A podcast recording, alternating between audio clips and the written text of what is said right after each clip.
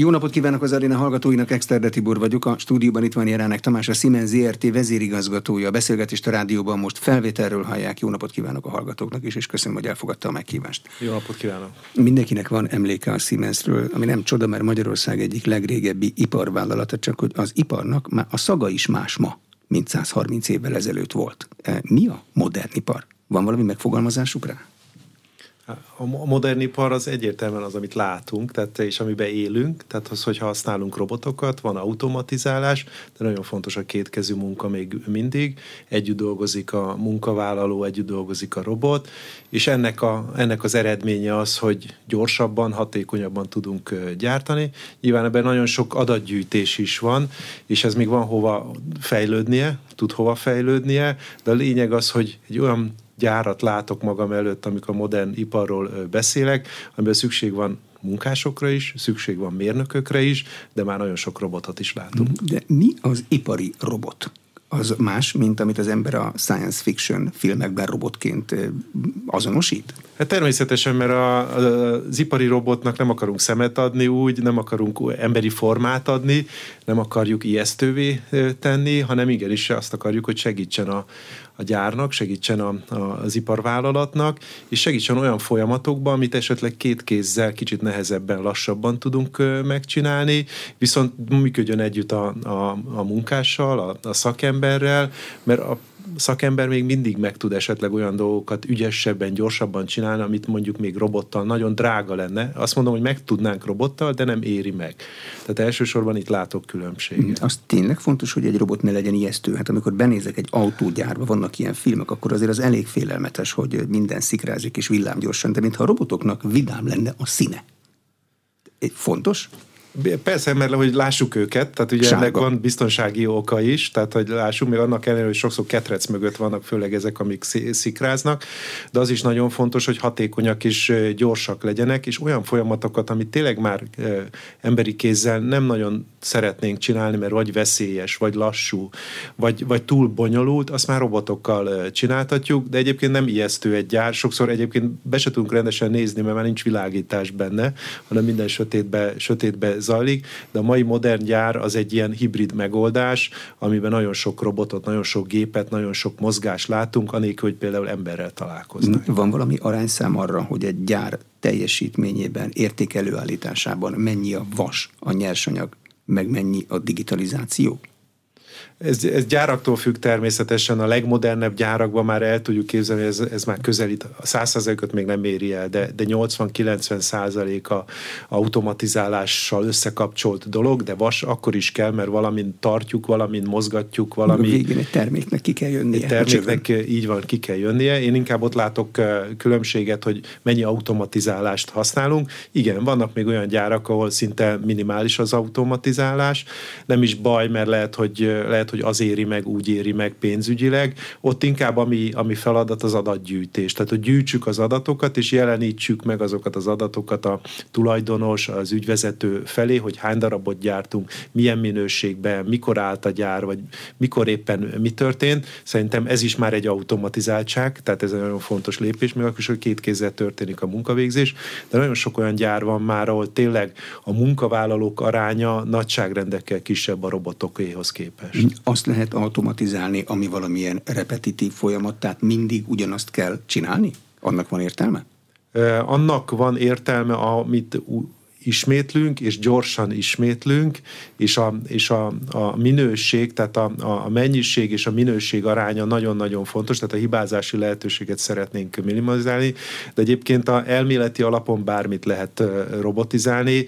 Én azt gondolom, hogy nagyon fontos szerepe van a pénzügyeseknek is, hogy megérje, tehát a végén az a termék, ami elkészül, az mennyibe fog kerülni, és akkor itt jön a fogyasztó, hogy ő hajlandó-e annyit érte fizetnie, fizetni, még pedig azért, mert színesebbet, mást kap, mint esetleg egy másik vásárló, de ez egy nagyon komplex kérdés, erre nagyon komplexen lehetne válaszolni. Mm, az automatizálás végeredménye minőségben mindig jobb, mint amit egy szaki előállít. Láttam a Brexit idején egy olyan ö, brit TV bejátszást, ahol egy ö, ö, fantasztikus szaktudású ember csinált valamit, és azt mondta a gyártulajdonos, hogy azért nem automatizáljuk, mert ezt ő tudja a legjobban. A, a kicsi darabszámoknál ez el, előfordulhat. Ez ugyanolyan, mint a 3D nyomtató. Tehát, hogyha 3D nyomtatót most ott érdemes használni, ahol keveset akarunk, kevés darabszámról beszélni. Nagy sorozatnál nem annyira éri meg. Itt meg pont fordítva van, hogy nyilván ez egy nagyon speciális, erre nem biztos, hogy érdemes egy robotot fölépíteni, de ugyanakkor meg azt szeretnénk, hogy sorozatba ugyanazt a minőséget gyártani, azt egy robot tudja a legjobban. Ezt azt gondolom gyorsan beláthatjuk. Mm.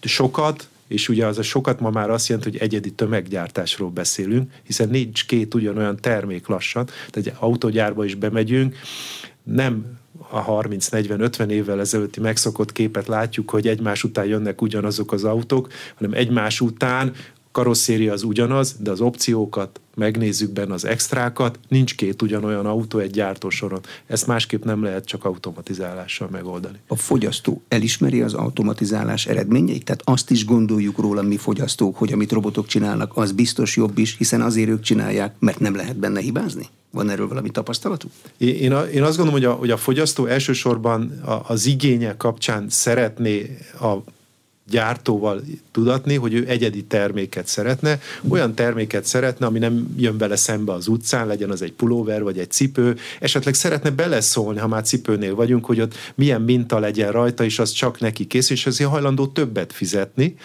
és egyébként meg gyorsan változik az igénye, tehát lehet, hogy ma ilyen színű, holnap más színű, ezt automatizálással tudják a vállalatok megcsinálni, és nem az a kérdés, hogy a fogyasztó esetleg mit gondol, hanem hogy hogy tudja ezt gyorsan kielégíteni ez az iparvállalat, ez muszáj automatizálni. A fogyasztók igénye az felgyorsította a gyártást, és tehát gyorsabban változik az igényünk, vagy divatérzékenyebbek lettünk, vagy az elvárásaink gyorsultak föl? A, szerintem a kettő együtt mozog, tehát hogy egyre gyorsabb világba élünk, és, és egyre gyorsabban szeretnénk esetleg új ruhába, nem tudom én, új bútorokkal körülvenni magunkat, vagy szeret szeretnénk másmilyen autókat, vagy szeretnénk másmilyen zenehallgatási eszközöket magunk körül. Ez gyorsan, gyorsan változik, tehát sajnos sokszor egy ruhát, vagy egy techno, technikai eszközt nem tudunk úgy elhasználni, nem használjuk el, és már más szeretnénk, és sajnos kidobjuk, tehát erről is lehet beszélni majd, de, de ezt nagyon gyorsan, nagyon gyorsá tette azt, hogy a fejlesztés, tehát egyrészt, hogy a fogyasztók figyel, figyelve a gyártók fejlesztenek, másrészt meg, hogy ezeket ezeket az igényeket le is kell tudni gyártani. Fölépítünk egy gyártósort, lehet, hogy régebben ezt akár 10-20-30 évre építettük, és ugyanazt nyomkodtuk, gyártottuk, csavartuk rajta. Ma már olyan gyártósort építünk, mondok egy példát, szerintem ez nagyon izgalmas, a Siemensnek van egy gyára Ambergben, Németországban, ez a saját gyárunk, a saját eszközeinket gyártjuk. Ez a gyártósor napközben több termékváltást is, több száz termékváltást csinál, az szerint, hogy például Brazíliában megnő egy igény egy adott termékre, akkor átprogramozza a gyártósort, figyeli, hogy mennyi a bejövő készlet, ha látja, hogy esetleg valami beszállító egy picit megakadt, és később tud szállítani, átvált egy másik gyártmányra, és mindig azt gyártja, amire éppen akár alapanyag, vagy akár megrendelői oldalon nagyobb, nagyobb igény van. Úgy, hogy emberi beavatkozás nélkül. Egy ilyen automata gyártósor az olyan, mint New York, sose alszik, valamikor karban kell tartani nyilván az automatizálás pont ebbe tud segíteni, hogy ezzel még optimálisabbá tegyük, és ugye biztos sokan hallottak a megelőző karbantartásról, amihez ugye elsősorban adatokat kell gyűjteni. Az automatizálás az nagyon sokat segít az adatgyűjtésben, tehát szerintem innen indul igazán egy modern gyár, hogy az adatokat gyűjtjük, és ezeket az adatokat elkezdjük elemezni, elkezdjük figyelni, rá lehet ültetni szoftvereket, rá lehet ültetni majd a mesterséges intelligenciát, és akkor még tovább mentünk, és ez segít abba, hogy egy gyárat minél hatékonyabban, minél jobban csúnyán mondva kihasználhassunk, folyamatosan tudjunk működni, mert a karbantartás nem úgy fog működni, mint most mondjuk egy porszívónál, hogy be van írva, hogy évente egyszer át kell vizsgálni mondjuk december 10-én, hanem úgy működik, hogy az adatok gyűjtéséből jelzi a rendszer, hogy figyelj, ott valami nem stimmel, lehet ez egy csapágy, kicsit zörög, kicsit másképp mozog, még működik, a mai üt, üt, üt, üzemet még nyugodtan csináljátok meg, a mai műszakot fejezzétek be, de éjszakára hívjátok oda a karbantartót, és cserélje ki. Nyilván ezt lehet hosszabb távra is eh, elképzelni, de így fog működni, így működik egy jó karbantartás, hogy nem előre ütemezzük, hanem a rendszer figyeli és segít nekünk, hogy mikor és hol kell beavatkozni, mert ha egyébként meg jól működik, miért állnánk le? Ami nem a, romlott el, azt nem kell megjavítani. Az, az, akkor az még hagy menjen tovább, és nyilván a cél egyértelműen az, hogy ne túlterheljük, hanem optimalizáljuk a gyártást, és kihasználjuk azokat a lehetőséget, ami ebből adódik, hogy a legoptimálisabb időben tegyünk karbantartási lépéseket, vagy cseréljünk ki valamit előre tervezett módon. Ha tudjuk, hogy mondjuk jövő héten, mert már akár a mesterséges intelligencia segít, egy tengely el fog törni, mert már látszik a mozgásán, akkor mi a hétvégére szervezzünk oda egy műszakot, cserélje ki, és ne várjuk meg, míg eltörik, és akkor álljon a gyár akár két napot, mert éppen nincs alkatrész, nincs szakember, stb. stb. stb. Többször említettem az adatgyűjtés fontosságát. Egy átlagos termék, mondjuk egy lavor előállításánál hány helyen kell adatot gyűjteni? Mert jól értem, ott is kell adatot gyűjteni, hogy az alapanyagot feladták-e, hogy az elindult-e. Már ha nem indult el, akkor hiába áll a gyár működésre készen, nincs alapanyagunk, nem fog csinálni. Mondjuk a formájánál is kell, meg mindennél. Szerint, szerintem ez egy nagyon, nagyon jó példa, hogy a legegyszerűbbnek tűnő eszközöknél is milyen nagy súlya van a, akár a, az ipari automatizálásnak. Egy picit messzebb megyek, és akkor majd válaszolok pontosan a kérdésre, már a tervezésnél. Tehát ugye egy lavort is meg kell tervezni, és nyilván az, hogy a fogyasztó milyen szint szeret, hogy szeret, az egy dolog, de ugyanak a, a lavornak valamiféle működés funkciója van, akár hideget, meleget, akár a formáját tekintve, ezt ma már akár a Siemens szoftver segítségével megtervezzük, ez már nem egy olyan bonyolult dolog. De ha kell, le is szimuláljuk ezt, hogy az használat, mindennapi használat során hogy fog ez viselkedni. Ugye mondjuk egy labornál azt gondolom, hogy esetleg a hőhatások, a ütés, törés, ezek jöhetnek szóba. Kopik a festék. Kopik ez a, így van, és akár így egy számítógép mellett olyan szimulációt tudunk csinálni, amit korábban csak a valóságban akár több hónapig teszteltünk, ütögettük, rángattuk, próbálgattuk, nem tudom, ráléptünk, ráültünk, ezt most szoftveresen megcsináljuk nagyon gyorsan, nagyon rövid idő alatt, nyilván jóval hatékonyabban, és, és ezt a lavort, ezt valamivel le is szeretnénk gyártani, akkor egy gépsort is tudunk hozzá tervezni a szoftverek segítsége. Megtervezzük a gépsort, ott is le tudjuk szimulálni, hogy működik. Esetleg kell-e hozzá kezelő, mit fog csinálni, elfére a gép alatt, elfére a gép maga a, a gyárba, hogyan fog ez működni, és innen indul, és itt már nagyon sok adatunk keletkezik egyébként. És utána egy új fogalmat én most behozva, de nem a valóságban a digital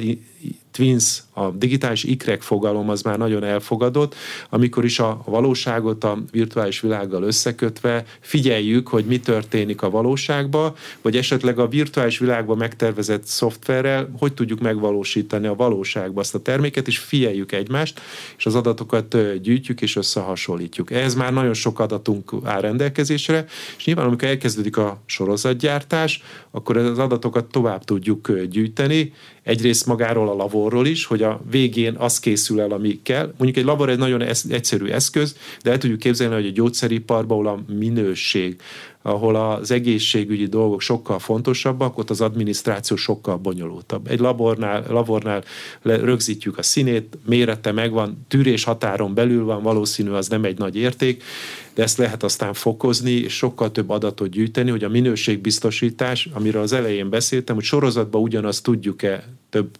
milliószor, azt az adatok gyűjtésével tudjuk ellenőrizni, ha valami történik, vissza tudjuk keresni, vissza tudjuk nézni. Meg tudják nézni, hogy mikor történt, és mi volt ott az eltérés, és ez megadja arra a választ, hogy mi történt? Abszolút megadja, tehát abszolút megadja, sőt javaslatot is tesz arra, hogy hogyan kéne azt a gépet átalakítani, de, de sokszor nem várjuk meg azt, hogy történjen valami rossz, hanem, hanem pont a folyamatos szoftver használattal, figyelve a, a folyamatokat, tudunk visszajelzést adni mondjuk a valóságban gyűjtött adatokról, hogy a virtuális térben mit módosítsunk, hogy majd a következő sorozat már sokkal esetleg sokkal szebb legyen, vagy valami formát, vagy akár ezt úgy is el kell képzelni, hogy van egy minőségellenőr ott a gyártóson, aki azt mondja, hogy hát lehet, hogy azt a lavort egy picit máshogy formáznánk, meg oda egy kis szöget tegyünk bele, vagy egy kis hajlítást, és sokkal több háziasszony fogja azt választani a, a, a barkácsáruházban mondjuk, akkor azt nagyon gyorsan a virtuális térbe át tudjuk rajzolni, és indulhat a gyártása. Tehát itt jön vissza az, hogyha a fogyasztóigény gyorsan változik, mi gyorsan tudunk rá reagálni, minél modernebb egy gép, természetesen annál gyorsabban. Digitális ikrek korszakában nem kell nyúzó próbát csinálni. Autószerelő szokta mondani, hogy hát ez biztos azért romlott el, mert ezt már számítógéppel tervezték, és nem mentek vele 40 ezer kilométert a sivatagba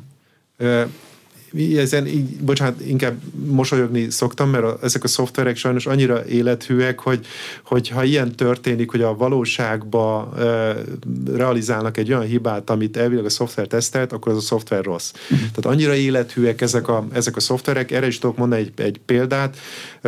Siemens szoftvereket tervezték a, a marsjárót, ugye ebből tudjuk, hogy túl sokat nem kellett építeni, viszont van egy nagyon kritikus pontja a, a marsra szállás. Nem nagyon lehet oda küldeni segítséget, szervizmérnököt, ha bármi probléma a tű, Egy csavarkulcsal nem fogja senki csavarkulcsal, igen, tehát, hanem, hanem úgy kell megépíteni, hogy az abba, akkor egyszer tényleg sikerüljön. És ezt szoftverekkel tudták megcsinálni, szimulálták a leszállást, ez esetben 8000 leszállást szimuláltak, mire azt mondták, hogy oké, okay, ez most biztos fog működni, és tényleg működött. Tehát ez szoftver kérdése ma már, az autót is azért törik össze a valóságba a törésteszten, általában egyszer, mert a jogszabály előírja. Amúgy meg szoftveresen törjük össze, nem csak az autót, az összes kis darabját, mindent külön-külön, és akkor kezdik összerakni, és tesztelik az autót, szimulálják, akár egy jávorszarvas tesztet szimulálunk szoftveresen, és, és egy gyártósornál is ez az előnye, hogy megépítjük azt a gyártósort virtuálisan, kipróbáljuk, tényleg be tudunk menni, majd beszélünk a metaverzumról egy picit, picit később, annyira életű környezetet tudunk teremteni, hogy, hogy a kezelő elfére hogy fog hajolni, a könyöke beütközik-e bármivel, ezt is tudjuk szimulálni, azt is tudjuk szimulálni, hogy a termék hogy megy végig rajta, és ezáltal a valóságban, amikor megépítjük, jóval kevesebb olyan esetleg hiba jöhet elő, ami a múltban nagyon sok volt. Tehát a múltban úgy működött, hogy letettük a gyártósort, és még hónapokig illeszgették, javítgatták, csavargatták, masszírozták, ma ez sokkal rövidebb idő alatt megvalósul, mert a szoftveres változat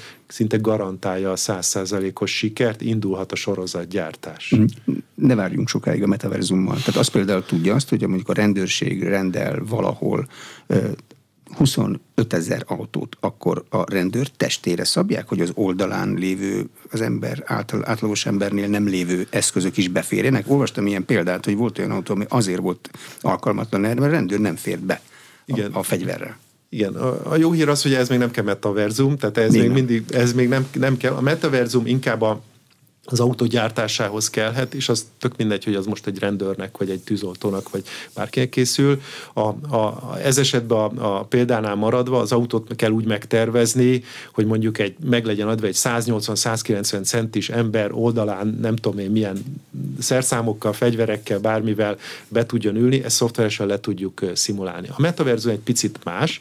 A metaverzum az arról szól, hogy bemegyünk abba a térbe virtuálisan, akár ön is, mint mondjuk tulajdonos épít egy gyárat, szeretne, nem tudom én, autógyárat, és szeretné látni, hogy a gépsorok hogy néznek ki, szeretne oda bemenni, mielőtt egy, nem tudom, még kaszavágás történne. Még zöldmező se. Bá, még, az, még az se, hanem hogy hogy fog kinézni ez a, ez a, ez a gyár. Ez azért jó, mert már előre tudunk gondolkozni, és, és nyilván nincs olyan megoldás, ami tökéletes, de de előre segít abba, hogy még mit lehet hatékonyabbá tenni. Ennek egy részét szoftveresen meg tudjuk tenni, egy részét meg nyilván kellenek azok a szakik, akik ott dolgoznak, és már több ilyen gyárba dolgozott, hogy ebbe a virtuális térbe fog végigmenni, kipróbálja, megnézi, még nem építettünk semmit, nem dobtunk ki egy csomó pénzt az ablakon, hogy az a robot sajnos az ott nem lesz jó, meg kiderül, hogy hozzáér ehhez, meg ahhoz, meg stb., hanem rögtön a virtuális térbe ki tudjuk szúrni ezeket a hibákat, és ehhez kell a metaverzum, amikor, amikor akár egy tulajdonosi döntésnél nem kell szakember, de szeretné látni, hogy hogy fog kinézni az, az a gyár. Vagy egy szakember, aki azt mondja, hogy szeretné a gépsort még kibővíteni még egy gépsorral, és hogy fog az ott elférni? Kell egy új csarnokot építenünk, vagy nem kell. Ugye ennek már súlyos pénzügyi vonzata van, hogy nem kell a csarnokot, mert azt a gépet egy picit arrébb helyezve, arrébb rakva, bemenve a virtuális télbe el tudjuk fogadni, hogy ez jól fog, jól fog működni. Vagy akár az energiahatékonyság, sajnos ugye most ez egy divatos téma, hiszen az energia egyre, egyre drágább, mennyit fog fogyasztani az agyár? De ezt honnan tudják megmondani, amikor az áram ára, ez egy tőzsdei dolog? Nyilván ez kellenek a pénzügyesek, eh, akik azt mondják, hogy erre a kalkulációra végezzünk most egy, eh, egy eh, elemzést. Mi, mi ez az áramár, ami, ami, ami, amivel most érdemes számolni, de ha kell ez a gyár nekünk, akkor azt gondolom, és a termékre van igény, akkor nyilván a termék árát majd a bekerülési költség alapján be fogják állítani. Itt inkább az a kérdés, hogy azt a gyárat meg kell építeni, meg is fogjuk építeni. Tudunk-e még spórolni a villanyáram felhasználni. Tudunk-e még spórolni a víz felhasználással? És igen, tudunk. Tehát ha szimuláljuk, teszteljük, akkor igenis lehet találni. Erre is tudok példát mondani. Ez egy kínai gyár volt szintén a, a Siemens portfóliójában, ahol még a megépítés előtt 21 néhány százalékot sikerült a villamos energia felhasználáson spórolni, úgyhogy jó szakemberek tervezték, építették, de sikerült a szoftverek segítségével még megmutatni, hogy hol lehetne hatékonyabban kialakítani a villamos hálózatot, és ezzel elég komoly megtakarítást elérni. De, de ez melyik? igaz a gázra is, vízre is, bármire. Oké, de melyik villamos hálózatot, ami elviszi az energiát a gyárig, az üzem belső villamos hálózatát más áramerőségekkel kell dolgozni nyilván. Így van, így van. Tehát mi, mi elsősorban mi ben vagyunk a gyárba, tehát mi ezzel, e, ezzel tudunk operálni. Az, hogy az most egy zöld energia is, annak milyen formája honnan jön, az egy másik történet. De azt gondolom, hogy a, hogy a, az automatizálásnak annak abban is nagy szerepe van, hogy a villamos hálózatok tervezése. Ugye innen indul, két dimenzióba terveztünk, egy vonalas rajzok, talán ez sokaknak, sok áramutas rajzok sokat mondanak, de, de amikor egy hálózatot kell megépíteni, és főleg most, amikor nagyon sok külföldi beruházó jön, nagyon sokan akarnak Magyarországra jönni, ami egy jó dolog, nyilván ezt infrastruktúrával ki kell szolgálni, ehhez már nem lehet táblánál tussal rajzolt integrált hálózatokkal menni, hanem, hanem igenis szimulálni kell, hogy fogjuk odavinni az energiát, mert talán energia az majdnem, hogy korlátlanul van, mert legfeljebb külföldről megveszük, de hálózat, vezeték, oszlop az nincsen korlátlanul.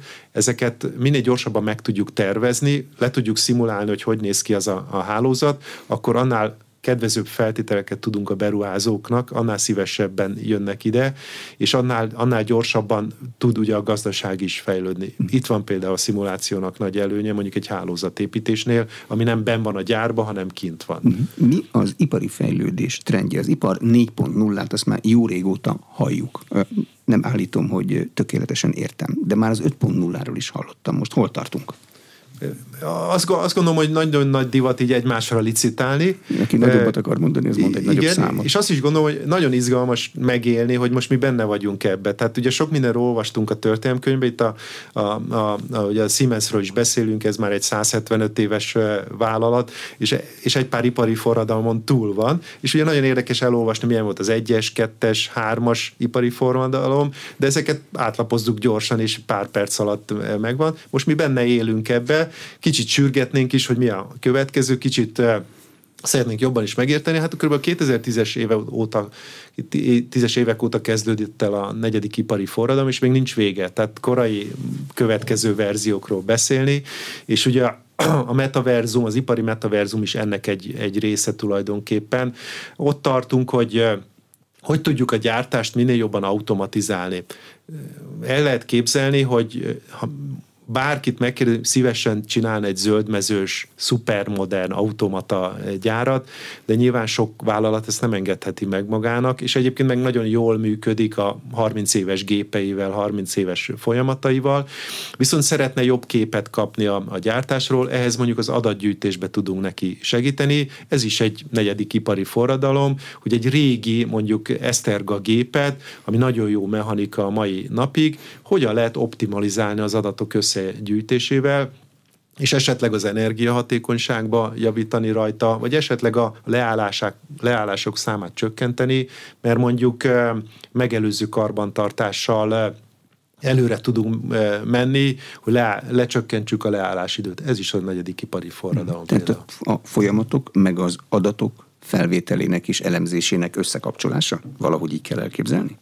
A, a negyedik ipari forradalom az ott kezdődik, amikor minden, mindenhol már van számítógép, vagy valamilyen okos, okos eszköz. Még nem mondanám, hogy az uh, ipari forradalom, vagy a negyedik ipari forradalom, de, de hogy már vannak, és ezeket elkezdjük összekötni. Tehát egyrészt a válasz igen, de szerintem ez már mondhatjuk, hogy sok helyen túl vagyunk ezen szerencsére, még Magyarországon is, és, és nekem az ipari forradalom, főleg a negyedik, az ott kezdődik, hogy ezeket az adatokat elkezdjük földolgozni elkezdjük elemezni, és ezeknek a, az elemzésével elkezdünk a meglévő gyártási folyamatban vissza visszatekinteni, akár csak úgy is, hogy értjük, hogy mi történik, tudjuk, hogy miért annyi készül, meg miért olyan, meg miért van az a hiba esetleg. Ennek egy következő szintje, de még mindig a negyedik, negyedik ipari forradalom, amikor beavatkozunk majd, és megelőzzük ezeket a hiba lehetőségeket, vagy ezeket, a, ezeket az ö, ö, változásokat tudjuk kontrollálni, és ennek egy következő szintje, de még mindig azt gondolom, hogy a negyedik ipari forradalom, amikor már olyan rendszereket, és akár a mesterséges intelligenciát ráengedjük a állózatra, hogy nem kell ember hozzá, nem fog az ember beavatkozni, hanem ahogy nekünk a németországi gyárunkba a folyamat a bejövő adatokból e, leképezve a termékváltást meg fogja csinálni, és azt a terméket, amiből most hirtelen nagyobb igény van, akkor azt elkezdi gyártani, anélkül, hogy bárki bármit e, megnyomott e, volna mint egy intelligens hűtőszekrény, amikor látja, hogy kifogyott a trapista sajt, akkor rendel a boltból. Így van, így mm. van. És ezekre vannak már nagyon jó példák. Nyilván a valóság, és ezért mondom, hogy a negyedik ipari forradalom se lehet pár évbe összezsúfolni. A valóság az egy sokkal hosszabb intervallum. Tehát most a tízes évek elején indultunk, most vagyunk a 20-as évek elején. Én azt gondolom, hogy még jó pár évig fog, fog tartani, és nem gondolom, hogy a mesterséges intelligencia az már egy következő ipari forradalom, az még itt a része, akár a metaverzum is, akár akár az 5G is, amikről szoktunk beszélni, de ötödik ipari forradalomról nem, nem, nem tudnék beszélni.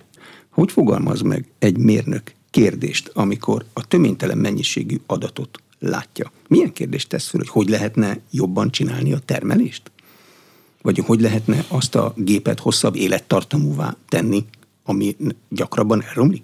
Ezt egy nem mérnöknek nehéz elképzelni, hogy csak számokat lát egy ember.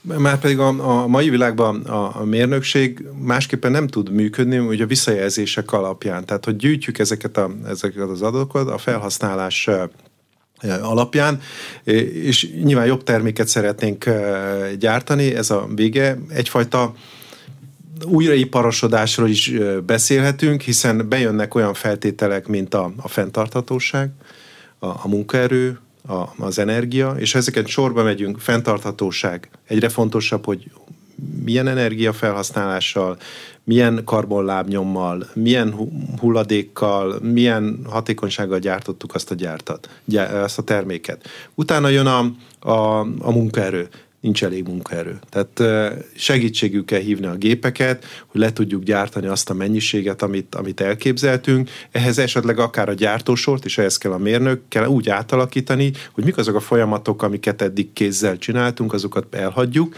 mik azok, amiket mi tudjuk jobban automatizálni, mi az, amit esetleg hibrid verzióban működtetünk tovább. Erre egy nagyon jó példa, hogy a, a múltban teljesen az volt a normális, hogy egy gépet egy gépkezelő ö, ö, követett le. A jelenkorban meg az, hogy akár 10-20 gépet is tud egy ugyanaz a kezelő, mert annyira automatizáltuk, viszont a, a teljes kontrollt nem adtuk át, ö, nem adtuk át neki. A mesterséges intelligenciával. A mérnök nyilván segít abba, hogy mit lehet a mesterséges intelligenciával kiváltani, mik azok az adatok, amiket nem a mérnöknek kell elemeznie majd, hanem mondjuk a mesterséges intelligencia, a szoftver fogja elemezni. Például, ami víz, víz használat. Nagyon sok víz foly el, folyik el a, a rendszerekbe, a csöveken keresztül. Ezek egy része csak szivárog, észre se vesszük olyan kis mennyiségbe. Nyilván egy város szintjén ez már óriási hol folyik el, és ehhez használunk mesterséges intelligenciát, automatizálást, érzékelőket. Ezeket az adatokat gyűjtjük, és igen, egy mérnökre rá kell néznie, megnézi a grafikont, megnézi a tüskéket mondjuk benne, a speciális hatásokat. Erre majd a jövőben minél több szoftvert fogunk ráállítani, tehát nem arról fog mű szólni, hogy a, mit veszünk észre, hanem hogy jelzi, hogy hol van valami probléma, és nyilván az emberi kreativitás az még sokáig meg fog maradni, és a megoldásokat meg fogja meg fogja, vagy fogja ezt biztosítani. De akár egy csomagküldő szolgáltatónál is legyen az egy webshop. Sokkal hatékonyabb, ha szoftveresen próbáljuk éjszaka csomagokat összepakolni úgy, hogy ahhoz ne 10 kamion kelljen másnap, mert éppen a úgy pakoljuk be, ahogy, ahogy és sok levegő, hanem hogy kiszámolja a szoftver mind a célpontot alapján, a cím alapján, mind a méretek alapján, mind a sorrend alapján, hogy kell bepakolni, hogy a legjobban kihasználjuk hmm. azt a teret. Legközelebbi célpont legyen hátul, hogy azt kelljen először ab, kivenni. A, abszolút, és, és ezáltal kevesebb kamion, kamiont kelljen használni. Nyilván ki lehet mutatni, hogy akkor a széndiokszid kibocsátásba előre léptünk.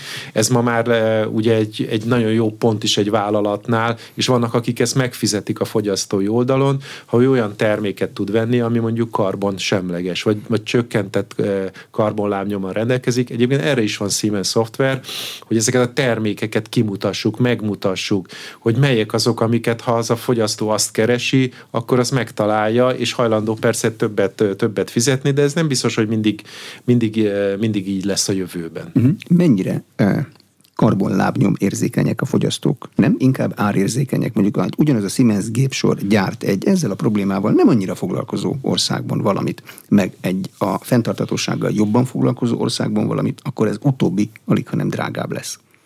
A, a, a fogyasztók szempontjában azt gondolom, hogy ez egy nagyon kényes vagy érdekes kérdés.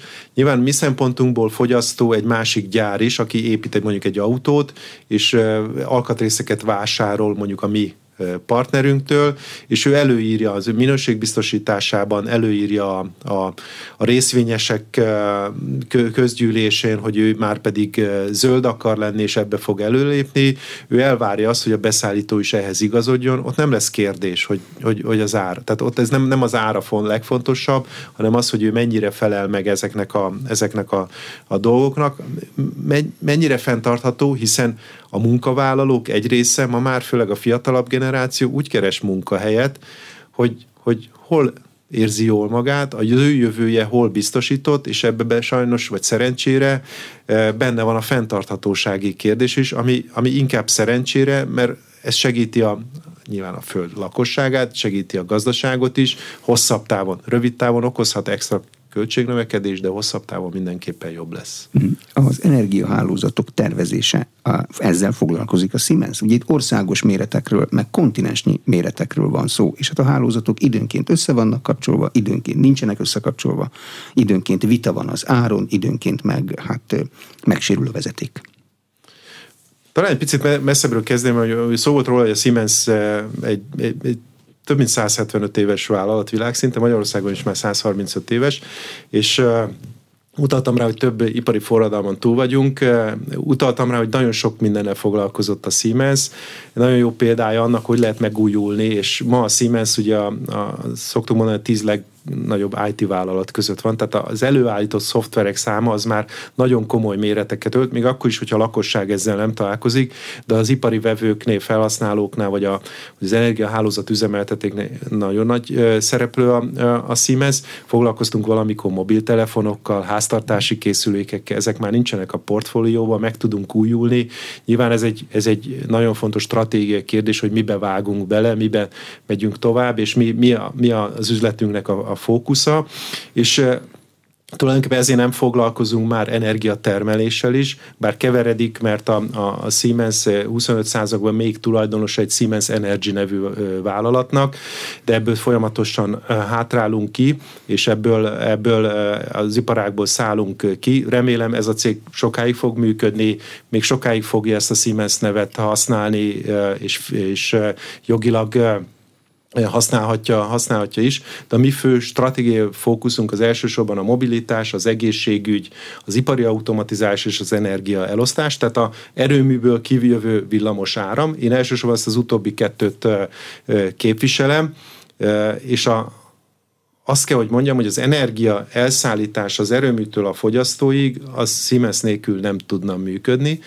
Magyarországon az alaphálózati irányítás technika az igenis Siemens függő, és ezt jó értelembe kell venni. Nagyon-nagyon fontos és stratégiai kulcs az alaphálózati irányítástechnika, az, hogy, hogy a sok bekerülő zöld energia, hagyományos energia hogyan és miként van szétosztva, ez egy óriási kihívás egy hálózat üzemeltetőnek, és szoftver nélkül ezt lehetetlen lenne megcsinálni, és aztán eljuttatni akár egy autótöltőig, vagy akár eljuttatni egy iparvállalathoz, az még a sok hardware segítségével, de szoftveres irányítás technikával működik, ezek nagyon fontos dolgok. De, de hogy működik ez a gyakorlatban? Kisüt a nap, elkezd termelni, a naperőmű megnövekszik a hálózatban, a feszültség, a szoftver látja és kihúz, valamilyen kapcsolót, vagy elirányítja egy tárolóba, vagy leállít egy gázturbinás termelést, vagy mi a menetrendje ennek? Ugye a, a, a Siemens a szoftvert biztosítja, és nyilván szakemberek, legyen az a Mavir, legyen az az MVM, vagy az egy áramszolgáltató, döntik el, mondják meg a mai napig, hogy, hogy ezt hogyan, hogyan használjuk föl, hogyan programozzuk le, tehát azért már van benne elég komoly automatizmus is, de a stratégiai döntéseket természetesen a, a vállalatok hozzák, hozzák meg, és nyilván ez naponta, napon, naponta, napon belül folyamatosan változhat. Azt gondolom, ez a legnagyobb kihívás ma az energiagazdálkodásban, hogy honnan veszünk, honnan a, a zöld energia hogyan kapcsolódik a hálózathoz, ezt, ezt hova rakjuk. Sajnos még a technológia nem tartott, hogy ezt igazán hatékonyan költség szempontból is tudjuk, tudjuk tárolni. Tehát sokszor többe kerül, mint amennyit, amennyit igazán spórolnánk vele. De azt gondolom, ez nagyon gyorsan fog változni, és a kérdésbe lévő válasz az ott van, hogy az energiatárolás fog olyan gyorsan fejlődni, hogy akár közösségekbe, akár egyénilag ezeket el tudjuk tárolni, ezeket a, az energiákat, és hatékonyan tudjuk visszatáplálni, vagy akár szétosztani a hálózatot. Milyen modellekben gondolkodnak? Az egyéni, meg a közösségi energiatárolás az lehet olyan, hogy valakinek elektromos autója van, akkor az, amikor nem megy vele, akkor mint energiatároló akkumulátor fog üzemelni? Akár ez is, tehát a, a, a kreativitásnak szerintem nincsen, nincsen, nincsen határa. Nyilván fizikailag való megvalósításában vannak most, most határok, és megint azt mondom, hogy ebbe a, ebbe a korszakba élünk, ami még nem tudjuk, hogy most jobbra-balra, vagy merre fogunk ö, ö, tovább menni, és abszolút jó opció, de ez nekem inkább fikció, vagy, vagy egy olyan vízió, ami, ami, ami talán távolabb áll a, a, a Siemens-től, sokkal fontosabb az, hogy a mai hagyományos erőművek, zöld erőművek által termelt energia hogyan jut el a, a fogyasztóig, és nyilván egy autógyár bárhol az országba még hagyományosan vételez, Egyesek hozzáteszik a napenergiát, ami nagyon, nagyon jó dolog, mert nappal termelnek legtöbbször, és azt egyből föl is tudják használni, tehát ott a tárolás se kerül szóba. Nyilván ezáltal kevesebbet vételeznek, de, de ezek a fogyasztók, és elsősorban ipari fogyasztók azt gondolom egyre tudatosabban gondolkoznak és, és csinálják ezeket a energia jellegű tevékenységeket. Amikor megállt a világ a Covid járvány idején, akkor szoftvereket át kellett írni, vagy tudták ezt a rendszert is kezelni, ezt az új rezsimet, amikor megállt a, a határon minden, például nem jön be termék. A, a, szerintem azt gondolom, hogy a, a Covid-nak talán egyik jó hatása az volt, hogy, hogy rájöttünk az, hogy arra, hogy, hogy lehet élni, és a szoftvereknek ta, lehet élni sok utazás nélkül is. Lehet, lehet beszélgetni, lehet értekezleket teket tartani utazás nélkül is, de arra is rájöttünk, hogy sokkal több adatra van szükségünk, hogyha nem tudunk oda menni, tehát szeretnénk távolról is látni a, a vállalatunkat, sőt nem is kell oda menni, hogyha megfelelően kialakítottuk azokat a adatgyűjtő megoldásokat, akár Wi-Fi-n, akár 5G-n, akár optikai kábelen, bárhogy gyűjtöttük. A lényeg az, hogy legyen szenzorunk, és szerintem ebbe segített sokat a COVID, hogy sokkal több szenzor került föl a, a gépekre, a, a gyártósorokra, és ezeket az információkat gyűjtjük és használjuk, használjuk a mai, mai napig. Ebben nagyon sokat segített a COVID. Nyilván hátráltatott minket, hogy az alkatrész, az ellátási lánc az, az megbicsaklott, nem is kicsit elég komolyan.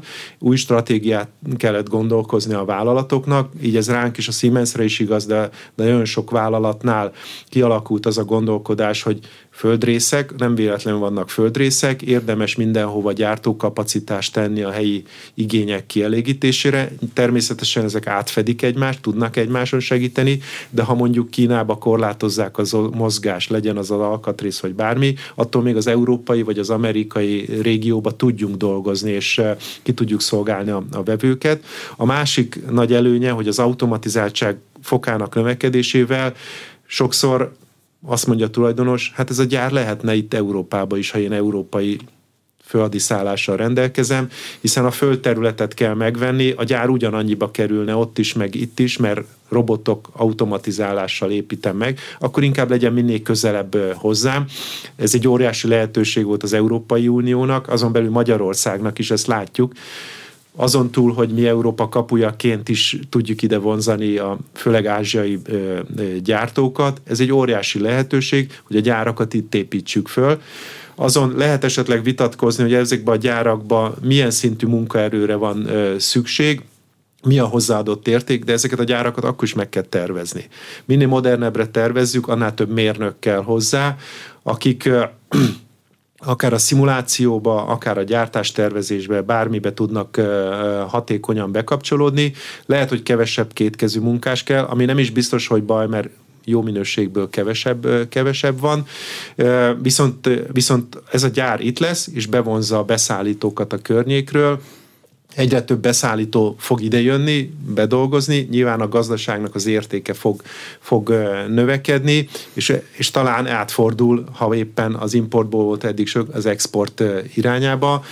Az, hogy most ez autóipar, akkumulátoripar, ezen is sokat lehetne vitatkozni, de ezek, de ezek a földrajzi változások nagyon fontos hatásai, a következményei a, a Covid-nak például, hogy az ellátási láncban minél több garanciát kapjunk, hogy még egy ilyen ne forduljon elő, mint az elmúlt három évben. Mhm. Amikor Európa újra iparosít, az a Siemens könyveiben úgy látszik, hogy több a megrendelése, vagy úgy látszik, hogy ugyanannyi, mert ez egy világcég, tehát attól még az, a világ összes része is rendelhet, az összállomány nem változik. Ugye, ugye vannak globális folyamatok, akár, hogy egyre többen akarunk a városokba élni. Ugye a, a fenntartatóság témája, a, az, az automatizálás, a, az elektrifikáció. Vannak sajnos még olyan földrészek és azon országok, ahol a villamos energiaellátás messze nem olyan szintű, mint itt nálunk, tehát ott van fejlődési lehetőség, vagy, vagy az automatizáltságba kevesebben akarnak most már gyárba kétkezű munkát végezni, kevesebben is vannak ilyenek,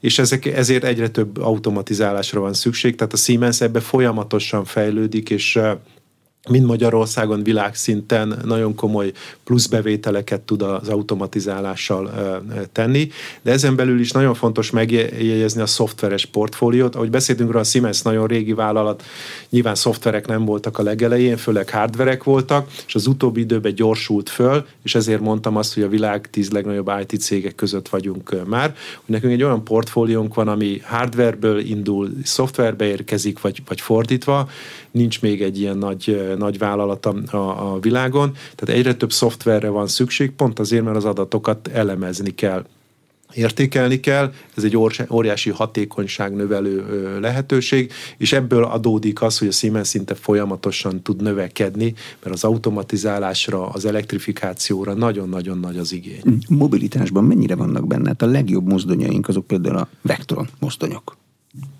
Ebbe benne vannak még, vagy már nem?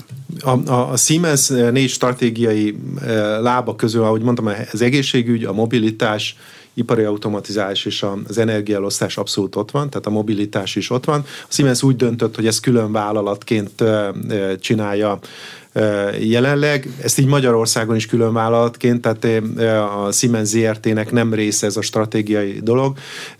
Nagyon fontos stratégiai pont a, a mobilitás, de én inkább ugye az ipari automatizálás, energiaelosztásról tudok, tudok beszélni, és oda kapcsolódóan tudok példákat mondani, akár a víz alatti növénytermesztés, ami első, elsőre nagyon bután hangzik, de majd lehet, hogy eljön az, amikor egy másik bolygón éppen ez lesz az előnye a, a, a mezőgazdasági lehetőségeknek, hogy tudunk víz alatt, vagy egy olyan közegbe zöldséget, növényt, gyümölcsöt termeszteni. Meséltem a, a vízhálózat vállalat átláthatóságáról, az autógyárak kapcsán meséltem arról, és ez egy nagyon fontos, hogy olyan logisztikai folyamatokat kell lebonyolítani, amikor nincs két ugyanolyan autó szinte egy évbe, nagyon pici különbségekkel, nagyon sokfélét kell gyártani, ezt nagyon szeretjük, akkor a... a... De bocsánat, ez tartós, mert a Covid idején azt lehetett tapasztalni, hogy az autógyárak nem nagyon, vagy a kereskedő nem nagyon volt hajlandó felvenni különböző verziókat, mert azt mondta, hogy hát nincs alkatrészt nem tudom legyártani. Csak néhány fajta autót tudok legyártani. Vége? Elmúlt? Most már újra visszaélett a teljes normális emberi készség arra, hogy különbözni akarok a szomszéd autójától? Szerintem a, a, a Covid ebbe is nagyon sokat segített, hogy a gondolkodásmód, és akkor itt megint a mérnökökre is vissza tudok utalni.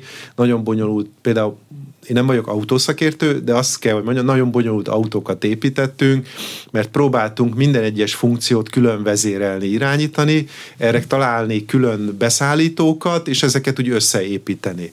Miközben azért van már olyan autógyártó, és nem csak a Covid-nak köszönhető, aki azt mondta, hogy ő a szoftver oldalról közelítve meg egy olyan központi rendszert szeretne az autóban látni, ami minden funkciót tud kontrollálni, vezére. Nyilván gyorsan kiszámítható, hogy ez hardware oldalon mondjuk az adatmennyiség szempontjából esetleg több memóriát jelent, de mondjuk processzor oldalon, meg esetleg vagy, vagy számítógép oldalon meg kevesebb hardvert jelent, sokkal centralizáltabb megoldást. Ez ugyanígy igaz bármilyen más eszköznél is, hogy a beszállító láncok kapcsán nagyon, nagyon dicsértük a, a beszerzési kollégáinkat, hogy, hogy nagyon jó áron, nagyon jó helyekről tudtak vásárolni, csak nagyon leszűkültek a választási lehetőségek, ugye a nagy versenyeztetés következtében. Aztán kiderült, hogy a Covid alatt az egyik másik megbicsaklik, a harmadik már elígérkezett valahova, tehát ezt is újra gondoltuk, hogy hogy lehet egyszerűsíteni, és több beszállítóval csereszabatos termékeket gyártani. Ez megint kellenek a szoftverek, az ipari automatizálás, hogy olyan termékfejlesztésünk legyen, amiben nagyon gyorsan ki tudok váltani egy-egy alkatrészt, miközben a végtermék az ugyanolyan jó lesz, és ugyanolyan hatékony minőségben, ugyanolyan versenyképes. Mennyire foglalkoztatja a mérnököket a szoftvereik biztonságának kérdése? Amikor én felhasználói szoftvereket használok, nem látom mindig tökéletesen működőnek, de mondjuk egy gépjárműben, egy mobilitásban a szoftvernek mindig százszázalékosan kell működnie. Ez egyébként egy korlátozó hatás is a fejlődésbe, azt gondolom, tehát lehívhatjuk jogi kérdésnek is, meg minőségi kérdésnek is, hogy hol van a megbízhatóság. Ma talán nem ez a legkritikusabb, sokkal kritikusabb a, a, a cyber security, az IT biztonság kérdése, mert egy picit visszamegyünk, hogy mindenhonnan szeretünk adatot gyűjteni, akkor nyilván a kapcsolatnak meg kell lennie, és hogy az a kapcsolat mennyire biztonságos. Megint, hogy bele lehet-e nyúlni kívülről hát ugye a felhőszolgáltatásoknak pont ez a lényege, hogy az adatokat elvisszük valahova máshova, ott földolgozzuk, és esetleg vissza, visszarakjuk. De ebbe is ugye tanulunk, és nyilván az elején nagy lendülettel beleugrottak sokan. A felhőszolgáltatást gondoltuk a, az egyetlen jövőbeli megoldásnak, miközben az egy megoldás bizonyos feladatokra. Egyébként van egy hátránya is, hogy az, hogy elviszük az adatot, az picit lassít is, és bizonyos folyamatoknál, ugye itt a másodperc töredékéről beszélünk, ott a gép mellett kell gyorsan dönteni, és abban nem biztos, hogy belefér, hogy elviszük. Ebbe tudunk segíteni Siemensként olyan eszközökkel, amik ott helyben dolgozzák fel az adatokat, és arra valók, hogy a felhőszolgáltatás mellett még biztonságosabbá tegyék a, a, a feldolgozást. De a, de a kommunikációnak ugye az egyik legnagyobb veszélye, hogy mennyire biztonságos az a, az a, a, az adat továbbítás, és nyilván vannak szándékos, meg nem szándékos próbálkozások, ami akár egy gyárnak a leállításához is vezethet. Itt amerikai vízhálózatot hekkeltek meg, meg gázhálózatot néhány sok példát, sok példát tudunk mondani, ebbe, ebbe folyamatosan fejlődünk. Én azt gondolom, hogy itt az első lépés az, hogy a hardvert ellenőrizzük le, tehát úgymond azokat a kapcsolódási pontokat hívhatjuk switcheknek, ahol az adatok átmennek, és ahol esetleg az adatok kikerülnek a, a külső hálózatra, hogy megfelelő tűzfalunk van-e. Nagyon fontos, hogy az adatok nem vesznek el, tehát azért el tudjuk képzelni, hogy egy folyamatosan fejlődő gyárba a sok kábel, a sok hardware az előbb-utóbb összekuszálódhat, és az adat minőségi vesztését okozhatja ebbe tudunk, tudunk segíteni, és utána, hogy ezek az adatok biztonsággal távolról is elérhetők legyenek, mert ma az nem kérdés, hogy kiengedjük az adatot. Az a kérdés, hogy hogy tudjuk ezt biztonságosan megcsinálni, hiszen egy gyárvezető szeretne akár a föld másik részéről is rátekinteni a napi folyamatokra.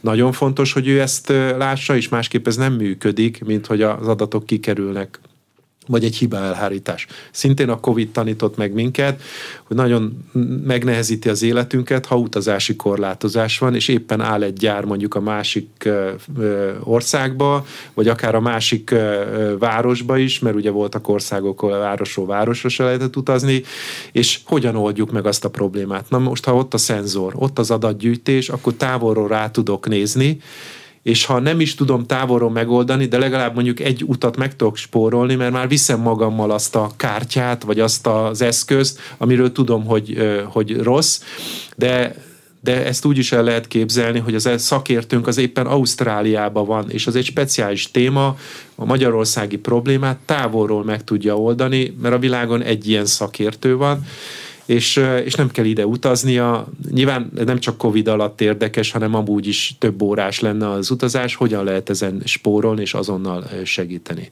Úgyhogy, úgyhogy ez a fajta IT security, IT biztonság, azt gondolom, hogy ez a kulcs az ipari negyedik forradalomnak. Ezt meg tudjuk oldani, akkor sok mindenre képesek vagyunk. Köszönöm a tájékoztatást. Az elmúlt egy órában Héránek Tamás a Siemens ZRT vezérigazgatója volt az aréna vendége. A műsor elkészítésében Módos Márton főszerkesztő vett részt. A beszélgetést a rádióban most felvételről hallották. Ha érdekesnek találták, kérem iratkozzanak fel az Inforádió YouTube csatornájára. Köszönöm a figyelmet, Exterde Tibor vagyok.